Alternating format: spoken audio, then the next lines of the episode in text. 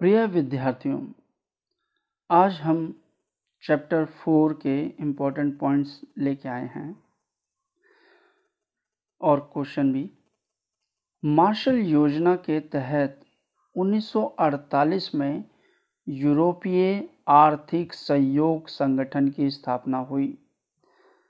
चीन में देंग शियोपोंग ने 1978 में खुले द्वार की नीति अपनाई।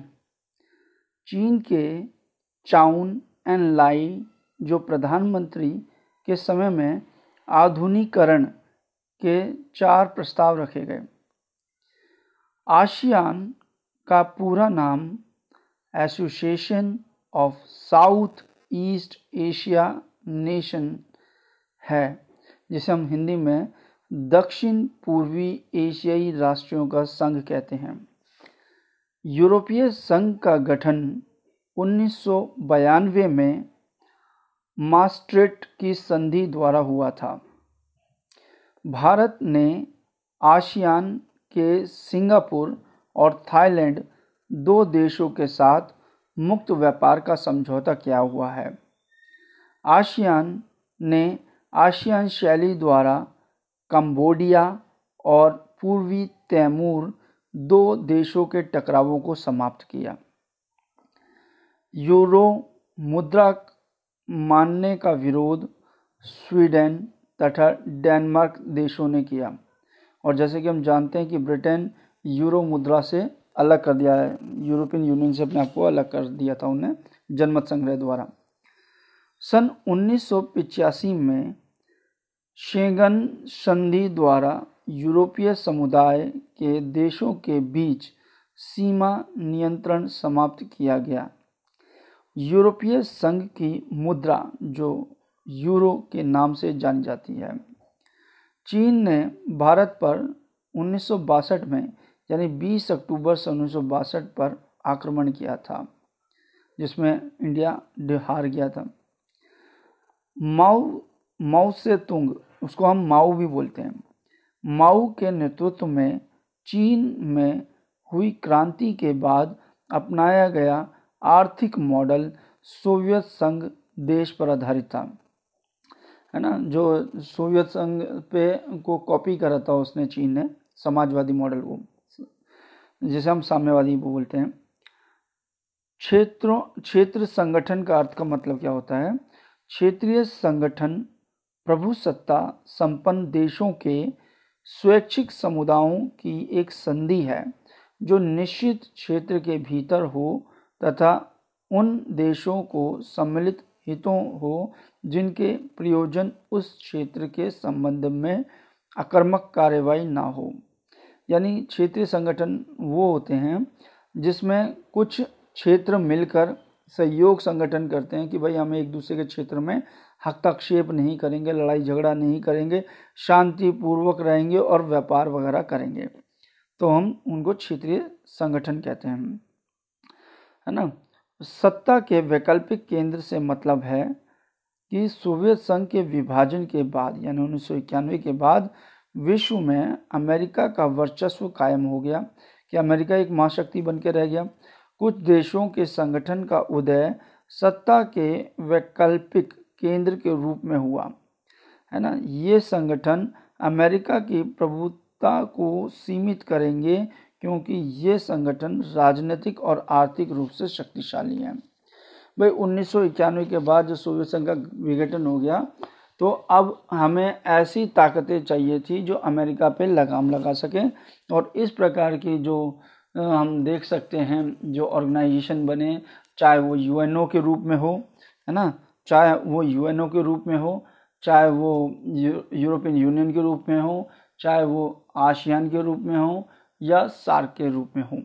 तो इस प्रकार हम देखते हैं यूरोपियन यूनियन का, वो यूरोपियन यूनियन ने अमेरिका वगैरह पे नियंत्रण रखा, शक्ति का नियंत्रण रखा। अब हम चलते हैं आगे। इसके बाद हम देखते हैं, इसके बाद हम देखते हैं आसियान। अपनी अर्थव्यवस्था के सुधार के लिए चीन द्वारा उठाए गए कदम। चीन ने क्या क्या कदम उठाए? अपनी अर्थव्यवस्था को सुधारने के लिए। पहला उसने उठाया आयात के स्थान पर घरेलू उत्पादों को अपनाया। यानी उसने दूसरे देशों से सामान मंगवाया नहीं, अपने ही देश में पैदावार की प्रोडक्ट्स की। फिर दूसरा खुले द्वार की नीति अपनाई। कि भाई और देशों को इनवाइट किया अपने देश में इन्वेस्टमेंट करने के लिए कंपनियाँ लगाने के लिए।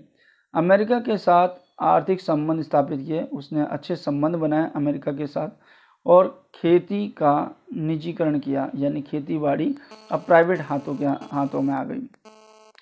आशियान आशियान के झंडे की विशेषता पे जब फोकस करते हैं आशियान के प्रतीक चिन्ह में धान की दस बालियाँ दक्षिण पूर्वी एशिया के दस देशों को इंगित करती है। जैसे हमने देखा आशियान में दस देश हैं तो उनको दिखाती हैं धान की दस बालियाँ, जो आपस में मित्रता और एकता के धागे से बंधे हैं। और व्रत जो व्रत यानी गोल जो है, सर्कल आशियान की एकता का प्रतीक है। तो कई बार क्वेश्चन आता है कि भाई ये धान की दस बालियाँ किसका प्रतीक है और जो व्रत किसका प्रतीक है तो हम कहेंगे धान की दस बालियाँ प्रतीक हैं, दस देशों का जो आशियान के अंदर है और जो व्रत है, वो एकता का प्रतीक है। अब देखते हैं मार्शल योजना। सन 1945 के बाद यूरोपीय देशों में मिलाप तथा अमेरिका द्वारा शीत युद्ध के दौरान अर्थव्यवस्था के पुनर्गठन के लिए मदद की गई।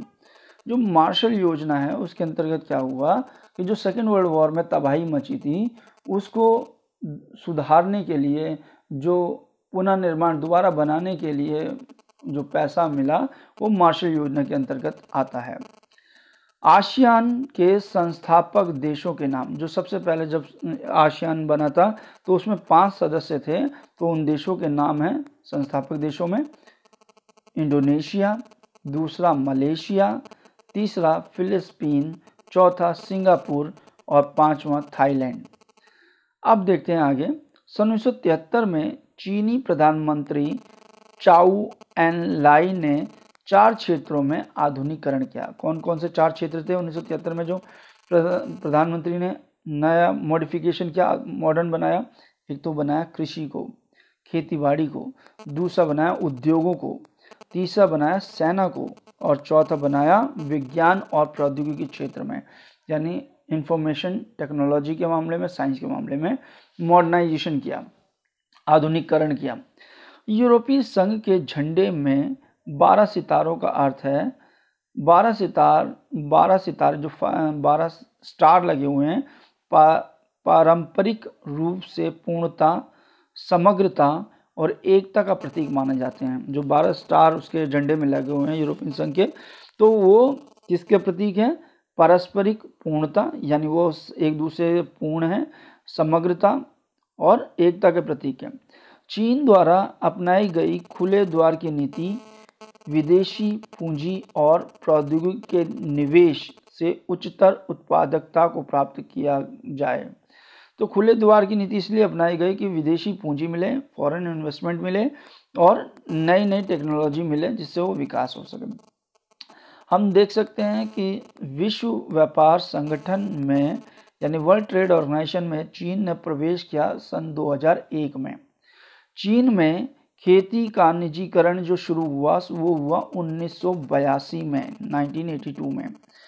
खुले द्वार की जो नीति शुरू हुई चीन के अंदर, वो 1978 में शुरू हुई और राजनीतिक और आर्थिक एकांतवास की समाप्ति, यानी जो चीन ने जो अलग थलग पड़ा हुआ था, उसने उस नीति को त्याग दिया उन्नीस सौ बहत्तर में।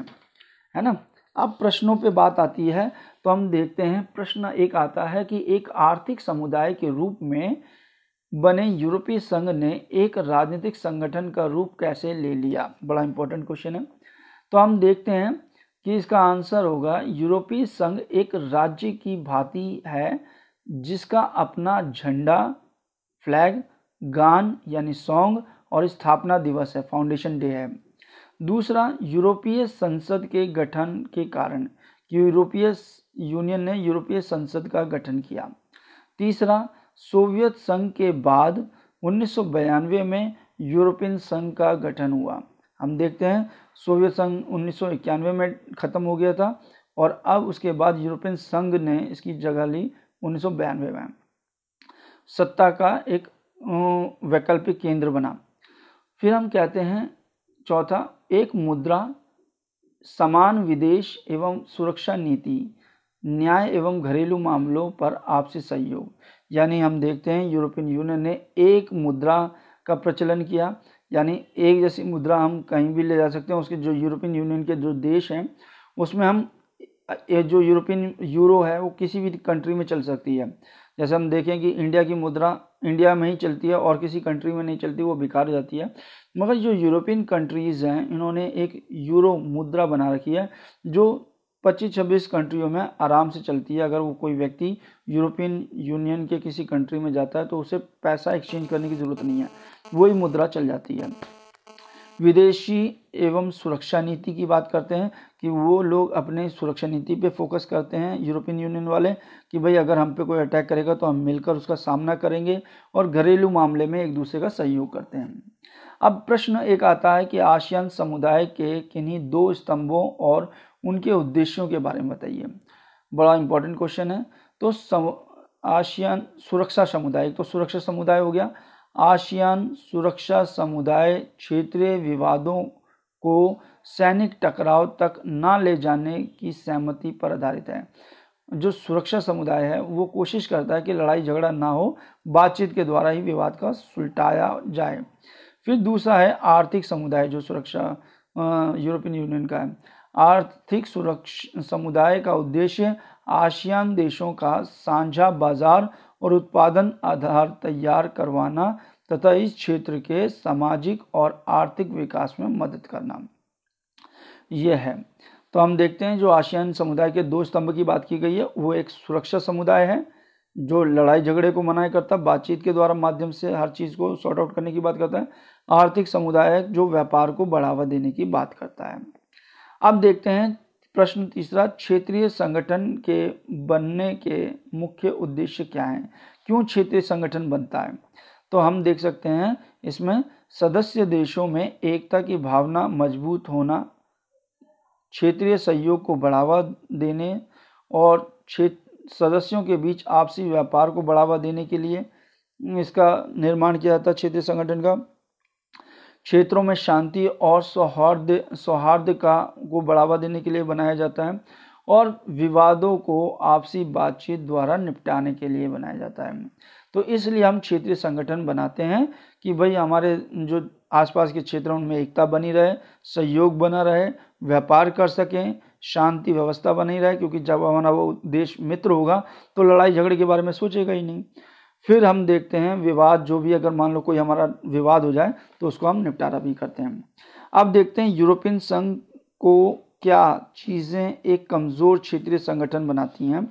हम देखते हैं कि कैसे यूरोपीय संघ जो है कमज़ोर संगठन के रूप में साबित हो रहा है। कभी कभी सदस्य देशों द्वारा विदेशी और रक्षा नीति का एक दूसरे के खिलाफ प्रयोग करते हैं। ये इससे वो कमज़ोर होता जा रहा है। फिर हम देखते हैं एक संविधान बनाने का जो यूरोपियन संघ का प्रयास था, वो असफल रहा। फिर हम देखते हैं डेनमार्क और स्वीडन द्वारा मास्ट्रिट संधि व यूरो मुद्रा का विरोध शुरू से कर रहे हैं, जिसकी वजह से हम देख सकते हैं वो संगठन कमज़ोर होता जा रहा है और कई सदस्य देश अमेरिका के गठबंधन में शामिल हो गए हैं। है ना? अब प्रश्न उठता है, सत्ता के उभरते हुए वैकल्पिक केंद्रों द्वारा विभिन्न देशों में समृद्धशाली अर्थव्यवस्था के रूप देने में निभाई गई भूमिका की व्याख्या कीजिए। तो हम ये कहते हैं इसका उत्तर में, एक ध्रुवीय विश्व में अमेरिकी वर्चस्व को सीमित करने के लिए सत्ता का वैकल्पिक केंद्र का होना आवश्यक है कि भाई अगर अमेरिका ही अपना वर्चस्व कायम कर लेगा तो वो किसी को भी दबा सकता है, इसलिए विकल्प होना बहुत ज़रूरी है। यूरोपियन संघ आशियान गुट निरपेक्ष आंदोलन और सार्क जिसे हम दक्षेश बोलते हैं, जैसे वैकल्पिक केंद्रों ने क्षेत्रीय स्तर पर अधिक शांतिपूर्ण एवं समृद्धशाली अर्थव्यवस्था के रूप देने में सक्रिय भूमिका निभाई है। अब इसका एक लास्ट क्वेश्चन देख लेते हैं चीनी अर्थव्यवस्था की उन्नति का आलोचनात्मक मूल्यांकन कीजिए। यानी जो चीनी अर्थव्यवस्था जो बड़ी, उसका आलोचनात्मक क्रिटिसिज्म करना है, मूल्यांकन करना है। तो हम करते हैं। वैश्विक स्तर पर चीन एक बड़ी आर्थिक शक्ति बन चुका है इस समय। जापान, अमेरिका, रूस के साथ अपने मतभेदों को कुछ हद तक उन्हें सुलझा लिया है। लैटिन अमेरिका व अफ्रीकी देशों में निवेश कर रहा है चीन। विश्व व्यापार संगठन का सदस्य बन चुका है चीन और वैश्विक चुनौतियों के अनुकूल भारत ने अपनी अर्थव्यवस्था को ढाल लिया है। तो इस प्रकार हम देखते हैं, चीन ने अपने आप को एक मज़बूत ताकत के रूप में बनाया है, आर्थिक रूप से भी, सैनिक रूप से भी, हर तरह से। तो हम देखते हैं कि उसने अपने व्यापारिक हितों के लिए जापान, अमेरिका, रूस से भी जो मतभेद थे उनको भूल गया। लैटिन अमेरिकी अमेरिका और अफ्रीकी कंट्रियों में उन्हें निवेश इन्वेस्टमेंट करना शुरू कर दिया मल्टीनेशनल कंपनियाँ शुरू कर दी। वर्ल्ड ट्रेड ऑर्गेनाइजेशन में भी वह सदस्य है और वैश्विक चुनौतियों के अनुकूल उसने व्यवस्था की। तो ये रहा चैप्टर अब मिलेंगे फिर अगले चैप्टर में।